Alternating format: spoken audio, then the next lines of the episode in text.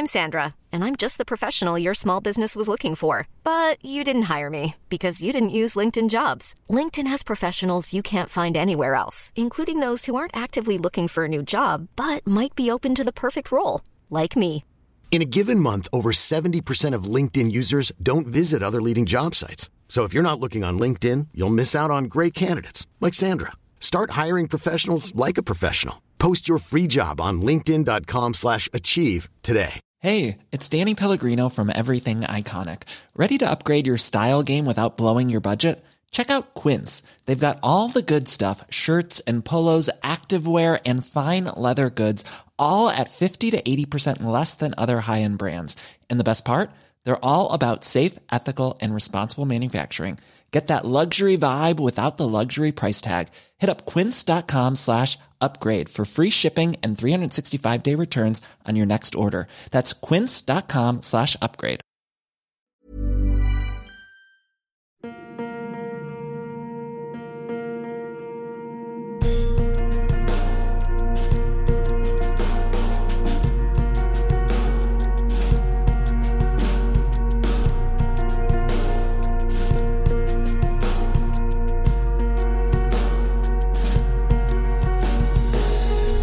Hey guys, and welcome to Paranormal Thoughts Podcast. And as always, thanks for joining me.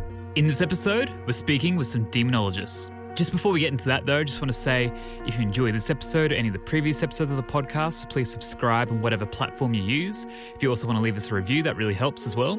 We're on Facebook and Instagram. Definitely jump on Instagram. I put up some sort of bonus kind of content sometimes, and you sometimes know what episodes are prior to what's kind of going on. I ask for suggestions and so on, so there's a really good way to kind of interact there.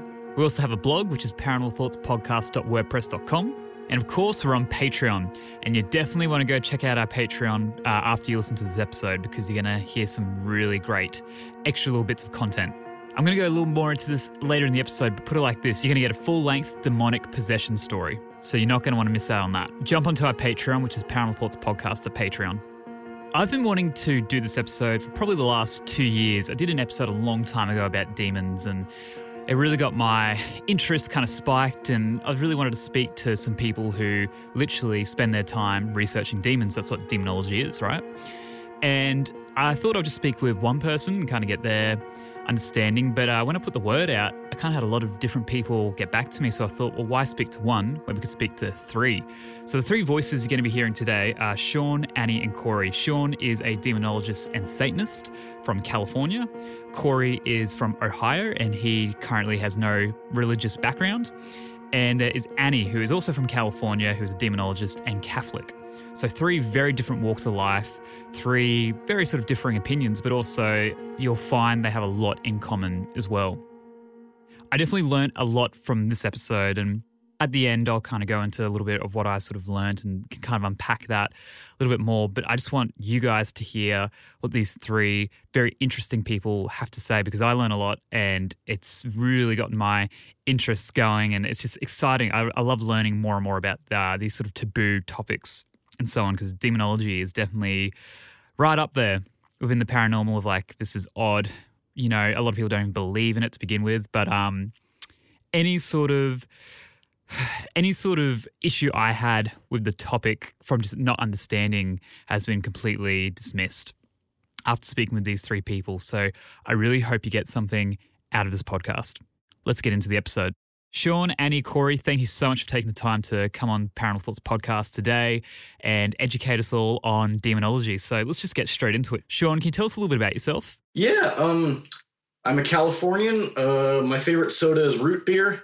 I like eighties rock music. I've been a Satanist since I was fifteen. I was raised Catholic and didn't like God, much preferred Satan, so became a Satanist, studied demonology. Hold on a sec. I have here my demonology. I've logged one hundred fifteen demons with little bullet points under them, under their names, yeah. How did your family take to you becoming a Satanist at the age of fifteen? They were not cool with it initially. My mom uh, cried a lot about how she regretted not raising me to be a better Catholic. And my dad originally thought this was just a phase, and when he saw that it obviously wasn't a phase, he was very um concerned. He was also upset. same as my mom. But by that time, my mom was kind of okay with it because she saw that I'm still a good person.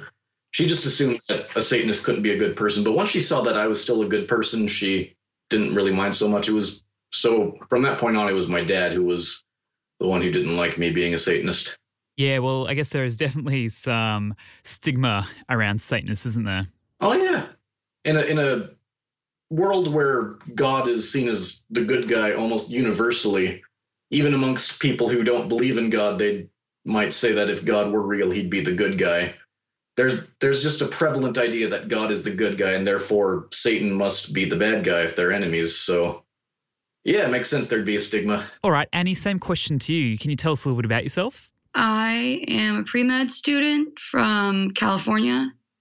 I'm twenty-six years old. I realize I'm a little bit of a an older person to be a pre-med student. I became physically disabled when I was eighteen, and it's taken quite a few years to get diagnosed and get on the right treatment regimen. So I'm really just able to be a functional person the last year or so here. Oh, wow, it's really full on. I'm uh, sorry to hear about that. It's cool. I've got um, C R P S and uh, mixed connective tissue disease. So it's a combination of lupus and R A and a couple of other uh, autoimmune diseases all bunched into one. Yeah, wow. I'm glad to hear things are starting to pick up for you, Annie. And last but not least, Corey. I pretty much, besides studying demons for the past eleven years now, I work with demons and try to give people that knowledge and show them that demons aren't as bad as what people claim they are. And then the spiritualistic wise, I do readings for people or readings. I make oils up for people to help them better themselves, healthy lifestyles and stuff like that. Um, the demonologist part, I lived in an old house when I was sixteen, and that was my first ever negative encounter. And ever since that time I encountered it, I wanted to know more. It like intrigued me, and it did mess my mind up for a while. I still think of that house till this day. And I just want to know why they do what they do. But then after a couple years, I realized demons and negatives are totally different beings completely. Now, the spiritualistic part, I started that a couple years ago because my medium I do have on my team, she got me to the spiritualistic part. It helps myself, helps other people. That's awesome, Corey. I love that it's benefiting you because you have such an interest and knowledge for this, but then you're also passing that on to other people and helping them with all of your sort of remedies and so on and rituals that you can kind of perform. I got to know, what were some of the events that were going on in that house that you just mentioned? Oh. I'm going to say a couple things. I will start off with when me and my old friend, I'm not going to say his name, but when me and my old best friend, we wanted to stay up in the attic to see exactly what was going to happen. And about a half hour into it, we started seeing shadow figures just bolting across, like five to ten of them at a time, like just bolting. And our anxiety went up. I couldn't speak. He couldn't speak. And then out of nowhere, we got like this fear into us out of nowhere. We bolted down the steps. We left the lights on and everything. The next morning, we went up there. The bed was moved. Chips were scattered everywhere. Pop was scattered. Only thing that weren't touched was the phone chargers. A couple months after that, that's when I got my first mark of Trinity scratches, the three scratch marks, mark of Trinity. That was what got me the most, was those marks. And it was right behind my ear. Wow, that is pretty full on, not going to lie. Wow, that's definitely, you can see how that sort of springboarded you into where, what you're currently doing and your whole sort of lifestyle now, but wow. Uh, yeah, shadow figures and even the fact that the bed moved and so on, like that's that's definitely pretty insane. Sean, I want to ask you, how did you get into demonology? The demonology happened when I was around twenty. You see, for the first five years, I didn't really pay attention at all to magic or demonology or anything. I really just wanted to be free from God. And it wasn't until I was twenty, I saw this uh, Um, Jim Gaffigan was on the Late Show with Stephen Colbert, and they were both Catholic, and they were both talking about all these saints they knew. And I was like, man, I want to know all that. But like the Satanist equivalent, and I guess the Satanist equivalent of saints would be, well, the closest thing to it would be demons. So I just studied up demonology. I wanted to know my stuff, and I'm glad I did. There's a lot of really cool stories about demons.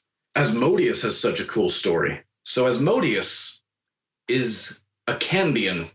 A Cambion is someone who's half human, half demon. His mother was a demoness named Agrat Bat Malat, who seduced his father, King David of Israel. And so, yeah, there's a demon who is the son of King David of Israel, and uh, he's the firstborn of King David of Israel. So Asmodeus is the true king of Israel, I'd say. So it had to be uh, kind of insulting when King Solomon got the throne, and then to add insult to injury, King Solomon enslaved demons to build his temple. And one of the demons he tried to enslave was Asmodeus, but Asmodeus outsmarted King Solomon, which, if you read the story, is pretty easy because King Solomon seems pretty dumb. So Asmodeus said, I have all kinds of power. Release these restraints and I'll show you my power. And like an idiot, Solomon released the restraints, and Asmodeus threw him four hundred leagues away from Jerusalem and then pretended to be King Solomon until he returned. During this time, Asmodeus had a lot of sex with King Solomon's wife and only left after the real King Solomon showed up and retook his throne. So yeah, ain't that a cool story? Yeah, I'm really interested in the whole biblical side of demons and how they're just constantly referenced. And I guess that's what we sort of understand a demon to be, to fit into this religious kind of placement. But um, we're definitely going to get into that a little later on as well in the podcast. But uh, I want to go to you now, Annie, and I want to know, how did you get into demonology? By complete and total accident. I uh, I was actually, for about ten years, even though I was raised Roman Catholic, you know, I'd go, but it never really resonated with me as anything more than a history lesson. And then when I found out when I was about sixteen that I wanted to do science uh, as my career and I was passionate about it, I adopted not just the studies, but, you know, kind of the mindset of that community. And part of that was I found out that I didn't have to mess with the religion thing at all. So for a long, long time, I just would have nothing to do with it. I would get in arguments against people that think the way I think now, to the point that my family members would have to be like, okay, it's Thanksgiving. You need to not start a debate about this. I played with a Ouija board when I was about eleven years old at a slumber party. And, you know, I'm twenty-six now, so it's fifteen years ago. And there wasn't, you couldn't just do a Google search and find out about the dangers of that or experiences people have had.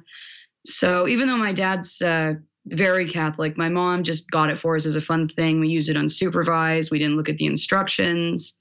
We just opened it up and, you know, we were kids and we were laughing and joking around, and uh, we didn't close it out. And that sat there for many, many years. And the night that we used it, nothing happened. And then slowly in about eight, nine years after that, things really started to pick up. Eventually, it was stuff that was so obvious, I um, couldn't tell myself I wasn't observing things anymore. And then I spent quite some time going through a full battery of uh, tests, making sure there was nothing wrong with my mind or my nervous system or my body that would result in Uh, me experiencing the things I was experiencing and seeing the things I was seeing. And eventually, uh, this great neuropsychiatrist that I was already seeing for um, cognitive behavioral can be used sometimes in the treatment of chronic pain to try to teach patients not to have an emotional relationship with their suffering. And so I was already seeing him, and I started talking to him about it. And we went through this whole list of stuff that I was scared I had, and ruled it out, and finally sat me down and told me, you might have to accept that you've actually experienced something and let me know it was okay. And he actually had two at different points in his life. Okay, that's interesting that you actually were able to seek out some medical help to actually see if what you were experiencing was actually happening to you.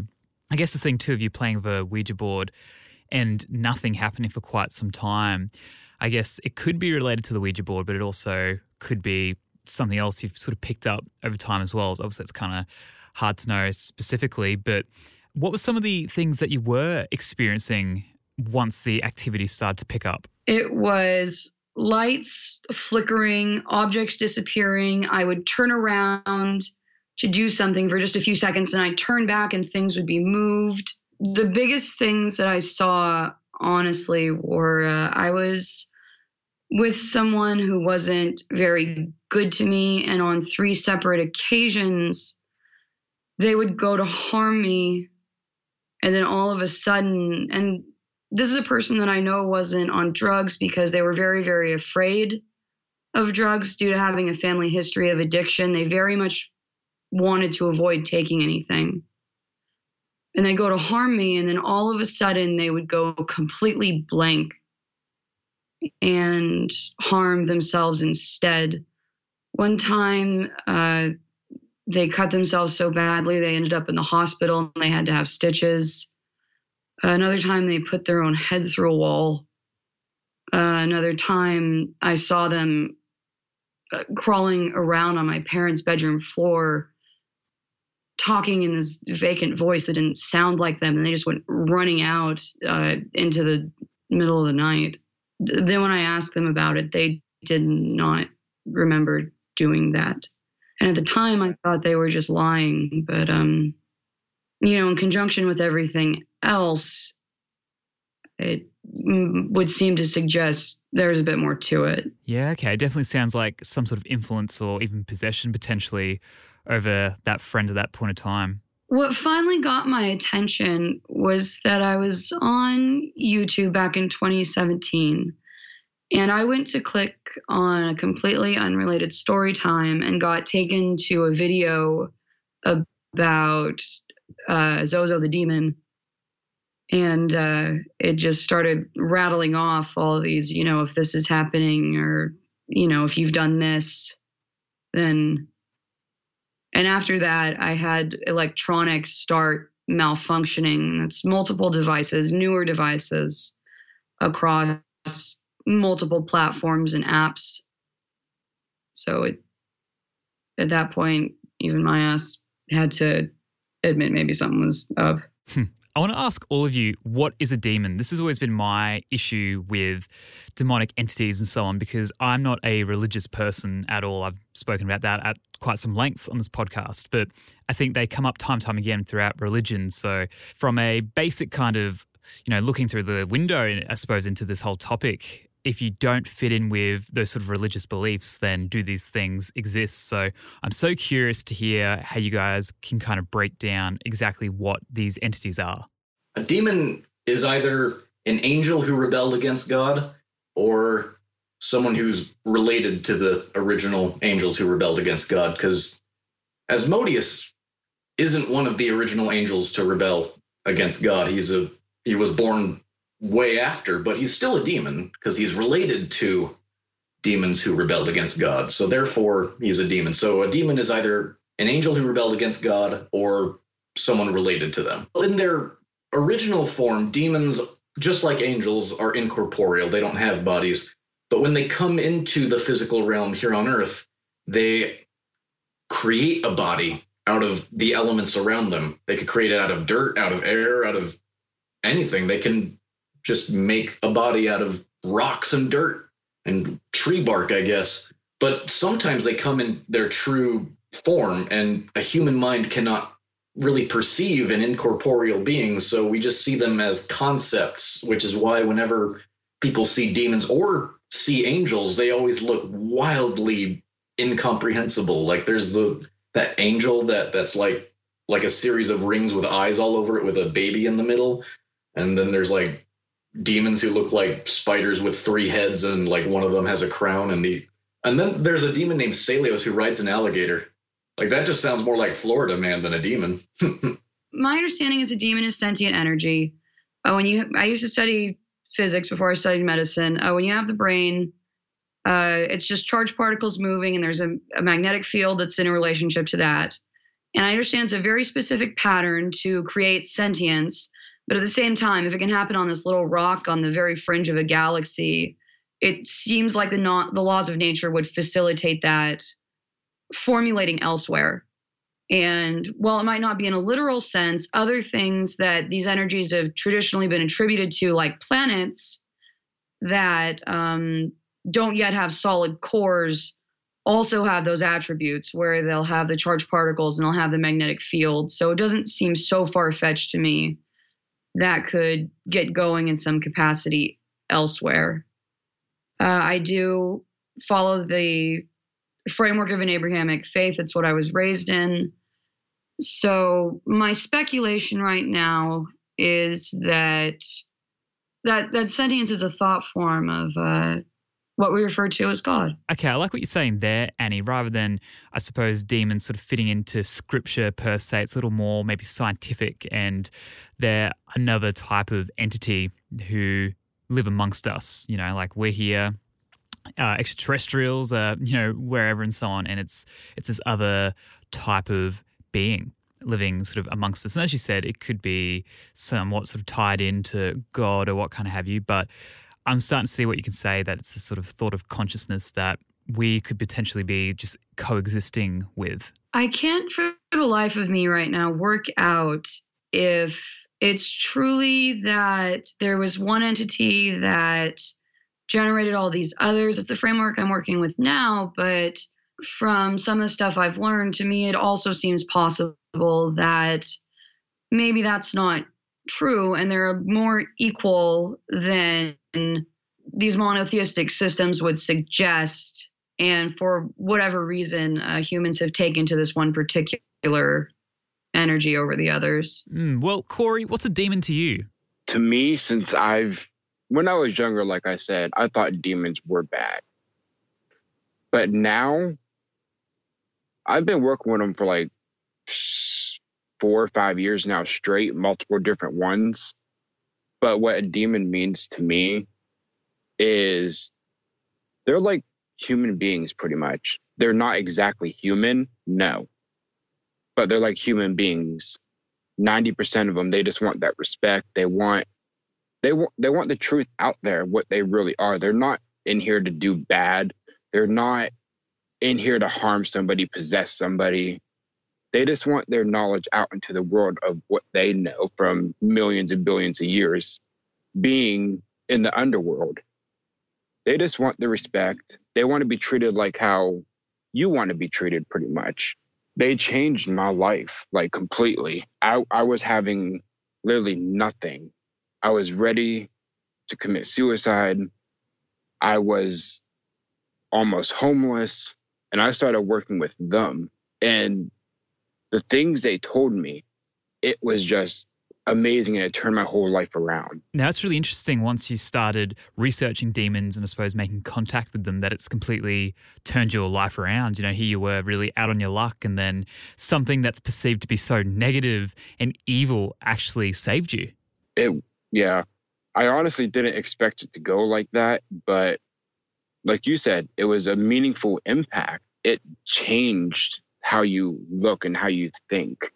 Yes, when you actually like, let's say my one my one client I had, I did a ritual for him, a wealth ritual. And some demons, before they actually start helping you get up there, they want to make you fall a little bit to see if you're going to push your own self in the process. And if they see you pushing your own self, they'll help you along the way and push you up there drastically. They just don't want to sit there and have you be lazy and give you all the work for nothing. That makes sense, because I feel like the way you're explaining it, Corey, is that they're very similar to us. You know, humans are very selfish. It's kind of, we sort of have to be, because, you know, at the end of the day, you got to put yourself first if you want to succeed and so on, as well as, you know, looking out for others around you. But really, you have to be number one in order to excel and so on. But um, the fact that you're saying demons are kind of like that, well, then why are they going to help you if you kind of don't help them? Or maybe they will help you, but if you're not going to help yourself, no one really wants to invest any time into you whatsoever. So I think that's very interesting, Corey. I feel like that's three different, from all of you, three different uh, versions, but all kind of similar in the sense of they're these beings that kind of live amongst us, I would say, and not necessarily too dissimilar from us, but obviously a lot older, a lot more wiser, and a lot more powerful. Exact. Yes, exactly. All right. So here's the next question that everyone was waiting to hear. Everyone's expecting this one. Demonic possession. What are our thoughts on that? what exactly potentially is it? Is it even a thing? You know, it's definitely comes up time and time again in sort of, you know, pop culture, and it's such a feared thing. And I've spoken to people who believe they've witnessed it. I've spoken to people who don't believe in it. I've spoken to people who, you know, do exorcisms through Reiki and so on. There's, I, I sort of have a lot of knowledge on this kind of topic, but I'm I'm very curious about what you guys all think. I would say if someone truly believes they are possessed, in the time that they are themselves, they need to get to someone they trust and make it very clear, however silly they might feel, very clear what's going on with them. I do think these beings still want to be part of this world. There's a lot of documentation that that's the case. I don't think they'll go after just anyone. I do think there might be some instances in which people offer and then don't deliver, which might lead to these scenarios where um, they'll try to get a hold of what they believe they're owed. But um, I've also seen that when demon alters do this, again, they have to try so hard to even, just like for an evocation where they're bringing these, the spirit into the environment, they have to try so hard to get the energy into their body. And there's a particular meditative state they have to be in for it to work. Sometimes it's multiple people trying to facilitate this.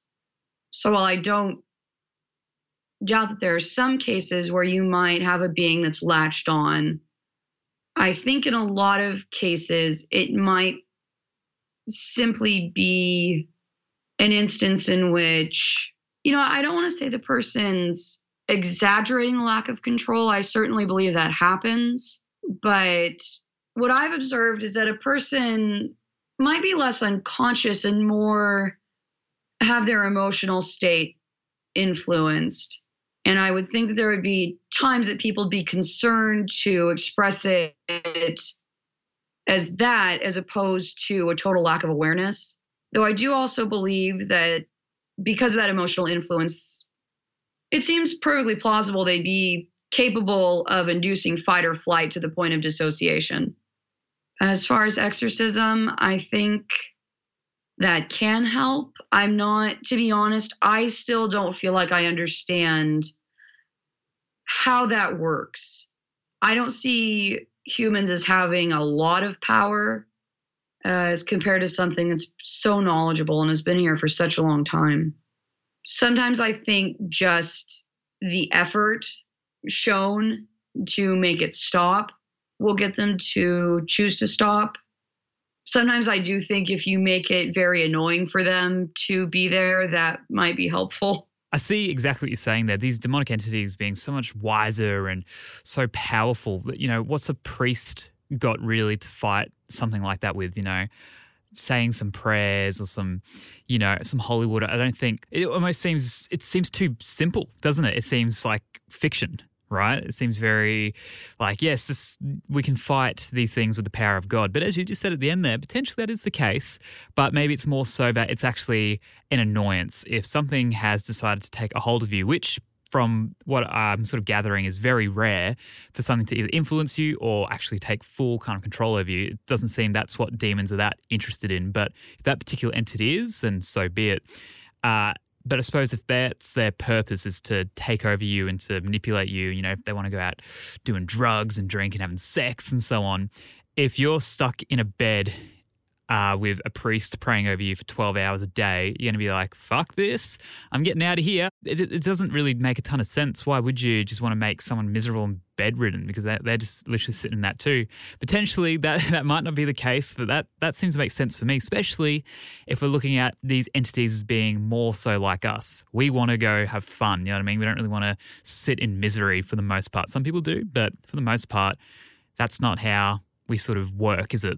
But in saying that, maybe the church do have power over these entities and so on. You know, I definitely wouldn't rule that out either. You know, there's a lot of uh, evidence is probably not a word I would use there, uh, but there are a lot of there's a lot of documentation of Catholic priests and so on exorcising people Um, but then, you know, I've spoken to, if you've listened to this, this podcast before, the Long Island Exorcist uh, multiple times now, and he uses Reiki and sort of positive energy to exercise people. And that makes way more sense than some prayers and, you know, holy water and so on to me. But that's just because I think I I, I, I really pigeonhole religion over in this corner over here. I'm like, oh, that, that can't really relate too heavily in my belief and just how the paranormal kind of seems to work, in my opinion.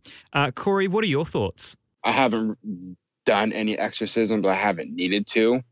Now, but for possession-wise, I've been possessed. Negative, they'll possess you no matter what. They don't care who you are. They don't care if you're a priest. If they want to possess you, they're going to possess you either way. And for demons, that ninety percent that's not wrecking havoc for no reason, they they don't go against your free will. So they will not possess you unless you actually let them into you to possess you. Even when that does happen, you still have control over your mind, in your arms and body movements, your words, unless you let them speak out. That's my point of view on that. But when I was possessed, I had that negative entity in me and I couldn't control nothing. Now, I'm sure you all want to hear this fascinating retelling of Corey being possessed. And you can. You can hear it right now if you jump over onto our Patreon. It's five dollars a month and you get exclusive content just like this, hearing from a demonologist who was possessed some years ago and how he overcame that and the exorcism that he had to go through. So honestly, you're not going to want to miss this. And in every episode that I put up, you're going to get a little bit of bonus content. So for five dollars a month, you can jump on there and you can get bonus content just like this. Link is in the description of this podcast. Selling a little or a lot? Shopify helps you do your thing however you cha-ching. Shopify is the global commerce platform that helps you sell at every stage of your business. From the launch your online shop stage to the first real-life store stage, all the way to the did we just hit a million orders stage. Shopify is there to help you grow. Shopify helps you turn browsers into buyers with the internet's best converting checkout. thirty-six percent better on average compared to other leading commerce platforms. Because businesses that grow, grow with Shopify. Get a one dollar per month trial period at shopify.com slash work. Shopify.com slash work. I'm Sandra, and I'm just the professional your small business was looking for. But you didn't hire me because you didn't use LinkedIn Jobs. LinkedIn has professionals you can't find anywhere else, including those who aren't actively looking for a new job, but might be open to the perfect role, like me. In a given month, over seventy percent of LinkedIn users don't visit other leading job sites. So if you're not looking on LinkedIn, you'll miss out on great candidates like Sandra. Start hiring professionals like a professional. Post your free job on linkedin.com slash achieve today. Hey, it's Paige DeSorbo from Giggly Squad. High quality fashion without the price tag. Say hello to Quince. I'm snagging high-end essentials like cozy cashmere sweaters, sleek leather jackets, fine jewelry, and so much more. With Quince being fifty to eighty percent less than similar brands. And they partner with factories that prioritize safe, ethical, and responsible manufacturing. I love that. Luxury quality within reach. Go to quince.com slash style to get free shipping and three sixty-five day returns on your next order. Quince.com slash style. When it comes to your finances, you think you've done it all. You've saved, you've researched, and you've invested all that you can.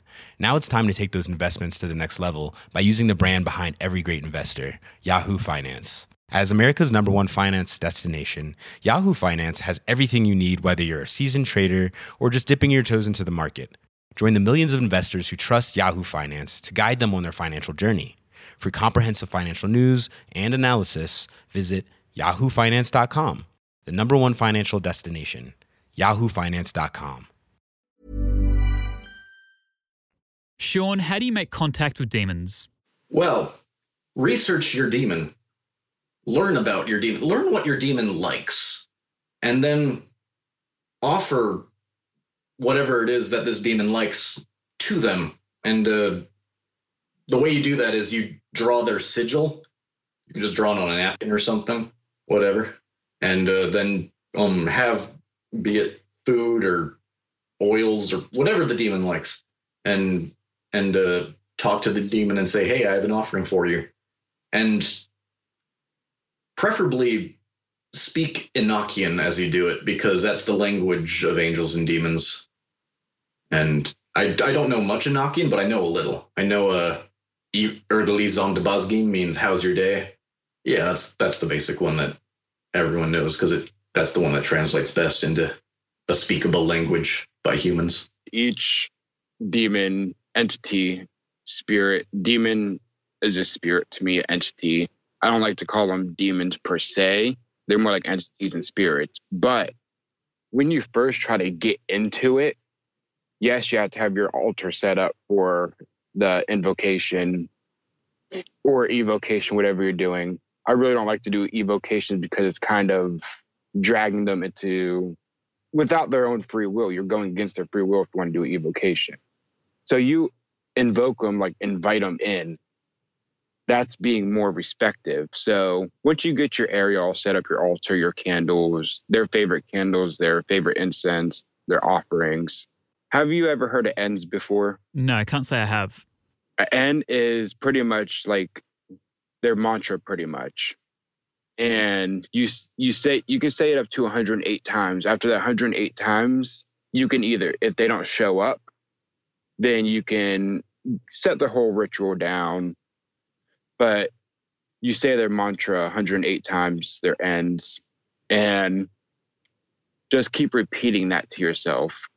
Then you put prick your finger with a lancet or some type of bloodletting device, and then you put it on their sigil that is used to invoke them up, whatever you're doing. And that charges a sigil up when you're like gazing into it.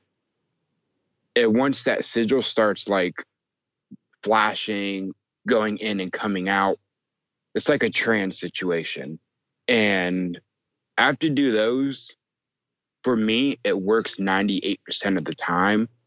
If you can't see them literally, if your um your abilities aren't open, like your chakra systems, your third eye, crown chakra, so on and so forth, if those aren't open, you ain't going to be really able to hear or see them, but you can feel them behind you.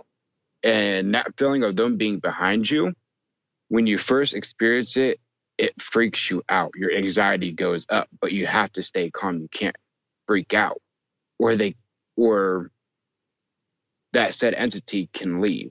And that's pretty much showing, in my eyes, in my own opinion, that's showing them disrespect, because you're fearing them even though you tried to conjure them up. It can take up to like usually ten to twenty-five minutes to even conjure one up, unless you have like a very close relationship to them and you guys already know each other and your energies. Then it's like usually about five to ten minutes, give or take. These people are amazingly meticulous. And there's a whole thing where you have to bathe a particular way and you cleanse the energy, and you need, you know, a circle cast just to keep parasitic entities out, and then you need to pull so much energy in um, through offerings, through fire in the space, through facing the right direction or having the right time of day, trying to get the entity's energy as close as possible before you even try to do anything. Now, I've done it and it worked. Um, and I can attest to the fact that in a few minutes, I was so exhausted, I could barely keep my eyes open. Um, my understanding is they seem to interface with our nervous system for the simple fact of the way humans communicate. It's really reliant upon matter. I mean, even when we speak, and we don't think about that as being matter, but we're vibrating the particles in the air. So with these guys, they don't have any matter. And so they're needing to interact another way. And it's absolutely exhausting. It uses up a lot of energy from what I can discern. Annie, is there any particular entities that you've made contact with? First, it was, um, I was working with the demonologer to make absolutely sure that what I had was Zozo and not a lower level energy imitating him. So the first entity I ever ended up summoning was an, uh, a legion of fifteen uh, high-ranking demons that were primarily goetic, although you've got uh, Hecate, who's Greek, and Pazuzu, his uh, Mesopotamian. But um, It was exhausting. I'm just going to stop you there, Annie. So you just mentioned Zozo. Now, I'm sure a lot of people at home listening have probably heard of Zozo. And my understanding is, you know, you have your Ouija board, and if the planchette starts moving from Z to O, Z to O, backs and forwards, that's spelling out Zozo. You know, all you got to do is jump online and watch some Ouija board um, videos and so on. And Zozo is very feared, I would say, but I'm not. Re- but what, who is Zozo? Does it even exist? I've heard claims that it actually doesn't. It's, you, you've obviously just mentioned there that you thought you were talking to Zozo. So I want to know uh, the room's opinion on who is Zozo. The one that really seems to stick out in popular culture right now is the Paranormal Scholar video on uh, why Zozo's an urban legend. My experience has been because my, my mentor and I did go around to the other entities within the Legion and ask them, and uh, they confirmed that they were part of it. But I also noticed that their data was a bit cherry-picked. For example, they talk about, well, it's not really Zozo, it's Zozo, and it's a Saturnian symbol. However, that's not correct. The way Zozo is being used here is ancient Basque for crow or blackbird. And um when you look into the entity that's associated with, that's back to Belial, because it denotes intelligence, as he was the individual that allegedly manipulated Lucifer into his fall. But yeah, so that's my understanding. And my experience has been, yes, this is a group of entities that date back thousands and thousands of years. Okay, so it's more of a group of entities going under this one name. Uh, Corey, do you want to add anything? I covered this a lot on my page, actually. The past week I've mentioned them like multiple times, but in my ordeal, Zozo is more of a um, man-made demon of a Mexican folklore. So, and you know how Mexican folklore is, it's all, it's like they're very superstitious. They started saying Zozo's going to come out, Zozo this, Zozo that, and those, all that fear and all that fear goes into the astral world. So after certain many times, this entity just said, screw it, I'm going to take over the Zozo name. And that's exactly how he was made. Zozo entity took over that name. And since all those myths came out of being fear, anxiety, Satan's going to possess you, throw things, poltergeist activity, pretty much. Those are his orders from what got put out into the astral world. So that's his only way to survive. So if nobody ever thought fear or negativity using the board or even thought about him, Zozo wouldn't even be here no more. But all those superstitions is what brought him up. Yeah, okay, interesting. Differing opinions, which I really like. Obviously, this being's very well known but also extremely unknown. So it makes a lot of sense that everyone's going to have a different sort of understanding and different experiences and so on, you know. And I guess the thing with demons are you don't necessarily know exactly who you're speaking with. Someone could very much so go under an alias or what kind of have you. But I thought it was interesting there, Corey, you mentioned um, the idea of being frightened or having that fear while using the board is what sort of manifests this particular entity. Uh, and Sean, have you got anything to add uh, on the topic of Zozo? Well, I don't believe in Zozo. Yeah, okay. But if he is real, I don't think he's – maybe he's a demon. Maybe he's just a ghost. Maybe he's not real at all. But nothing about Zozo comes from um, any of the other sources on demons. Like usually when you read about demons, you read the Lesser Key of Solomon, the, the Testament of Solomon, the uh, um, the Kabbalah, the Talmud, the um, and also the Book of Enoch. These are all usually written by like people who – who don't like demons. They're usually Christians or Jews writing about demons and in a negative way, but you can still get a good story from these writings, like how you can get a good story about the Gauls from Caesar, even though he's writing negatively about them. Like even a writing from someone's enemies can tell you a lot of stuff about them, but none of those writings include Zozo. So I don't think Zozo is in any way affiliated with the demons. I think he might just be an evil spirit, or maybe he doesn't exist at all. I mean, he could be a demon. I don't know. But if he is, the um, the people who wrote about demons never wrote about him. So I'm suspect to be skeptical about Zozo's affiliation with demons. And that totally makes sense with your belief system, Sean. I'm sure a lot of people sort of gathered you're very into the biblical kind of side of this topic. So if the, you know, the sources that you use which mention demons have mentioned this particular entity, then I suppose it isn't on your radar at all. How much is religion a part of a demon's existence? Is it something that goes hand in hand, or is it adopted over time? Is it something that we perceive? What are your thoughts? I, it's more of a, I would say, a misguided situation, because it all started off, before I even say this, I'm not dissing any Christianity, religions, or nothing like that. You guys are going to believe what you want to believe. But it's more a misguided situation, because the Christians, the Jewish, they always think darker, just bad for you. And that's where it all started. That's when the media got involved, like years and years later, and started going off of what the religions say, saying the dark is bad for you. To me, light and dark makes gray. Everything's gray. There's going to be good in the bad side, and there's going to be bad in the good side, no matter what. It has to be balanced. It can't be more than one. So it's more of a misguided situation where it all equals up in the middle and make a gray color, because there's nobody that's pure good, and there's nobody that's pure. Well, there's a lot of pure evil people out there, but I think you understand what I'm saying now. The important thing to remember with these beings is that they are a sentience as full and complex as any human. And um, they all have different personalities and different values, different things that they value. For myself, I really believe in free will, and, you know, I'm kind of a small government Yahoo. I, uh, willpower over everything.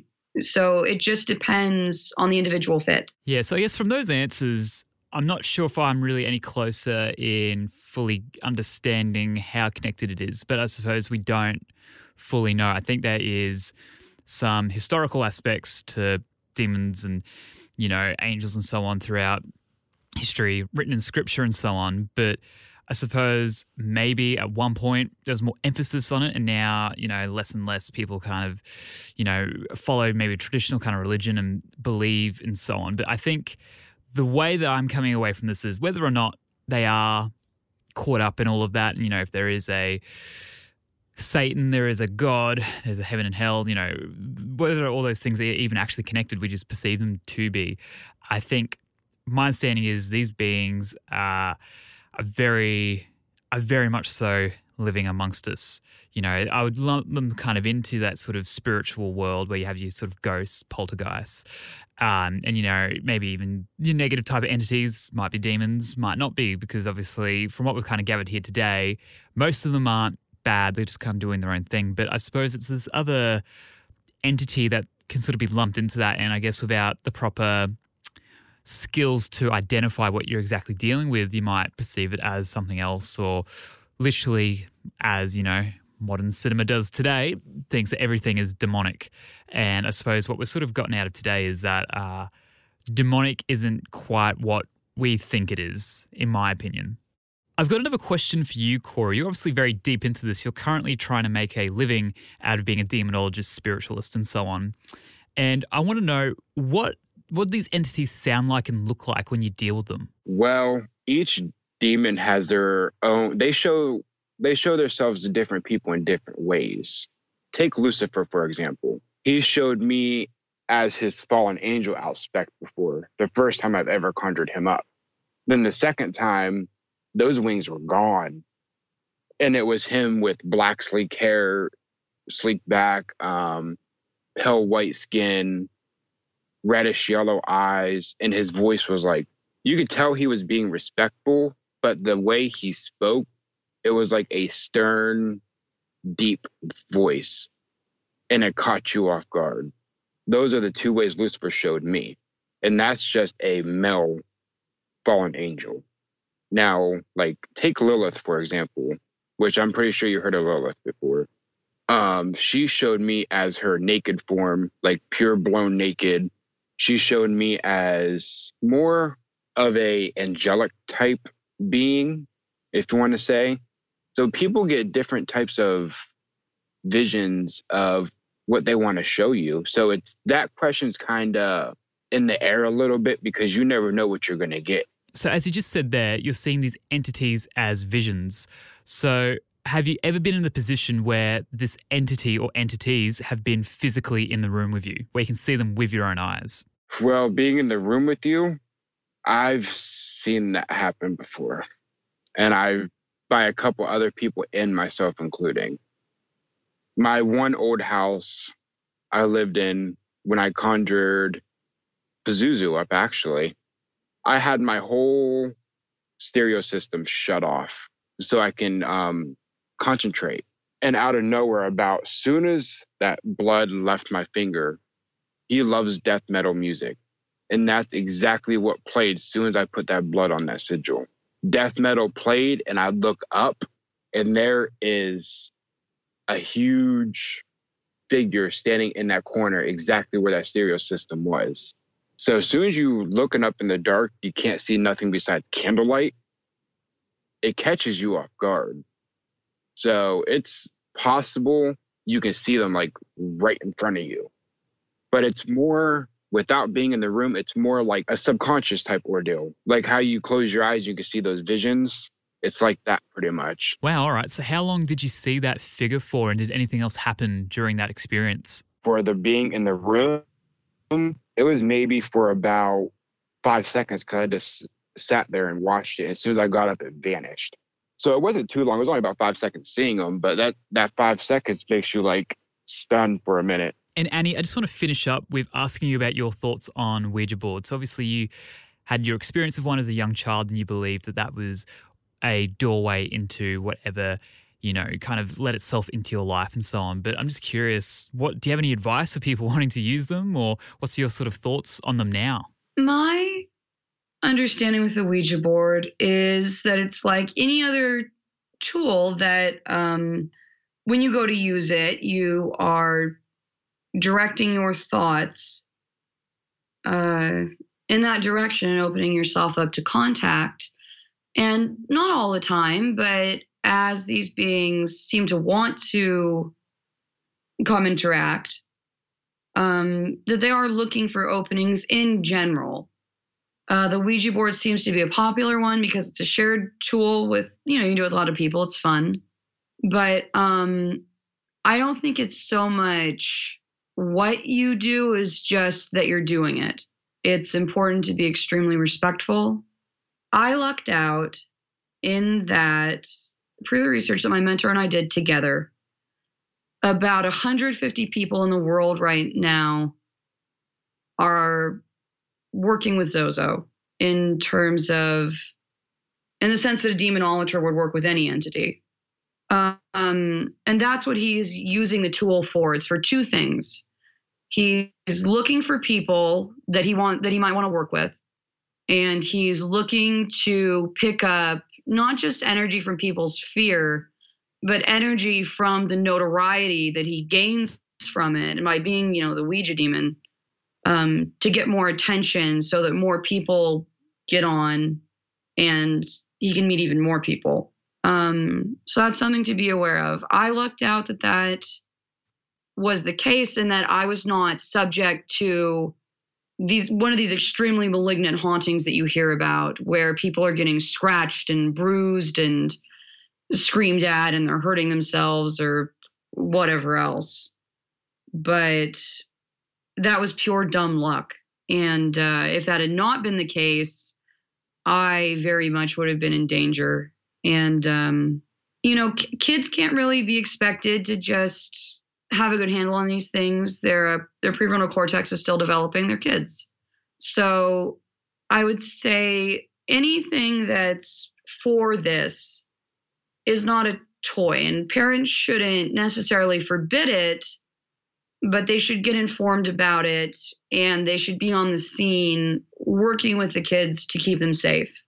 You know, it's kind of a silly analogy, but in some ways it's just kind of like the internet. It's not inherently evil, but um, sometimes dangerous things do happen on there. And so you just want to have a wiser person on hand for guidance so that people can enjoy it without getting hurt. Yeah, definitely agree. Well said. I'd like to thank you all again, Sean, Annie and Corey, for coming on, taking the time, teaching me, but also uh, giving something to the listeners as well, which is the whole purpose, obviously, uh, about demons and obviously, you know, a bit of your sort of experiences and so on as well.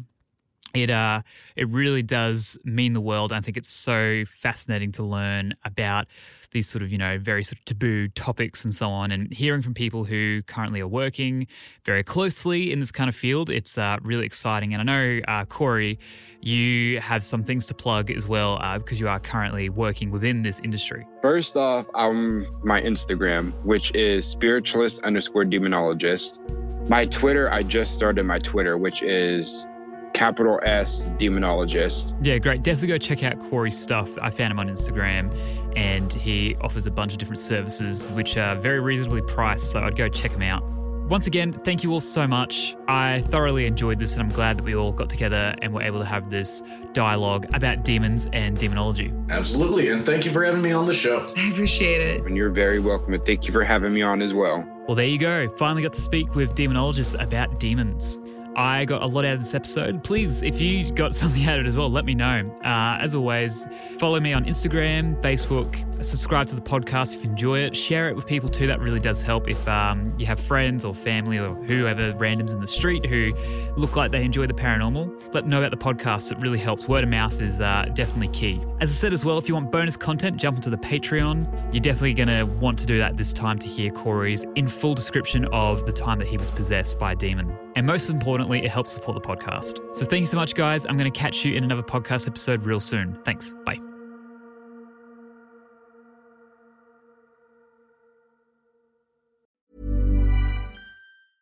Step onto the legendary clay courts of Roland Garros, where the world's best players battle it out at the French Open for a chance to win a Grand Slam title. Tennis Channel Plus is your place to watch. Stream every court from your phone or smart T V live in H D. See the action unfold as legends fight for glory and new rivalries emerge. Daily live coverage begins Monday, May twentieth, with match replays on demand so you never miss a moment. From the first serve to the final point, Roland Garros promises unforgettable moments and new chapters in tennis history.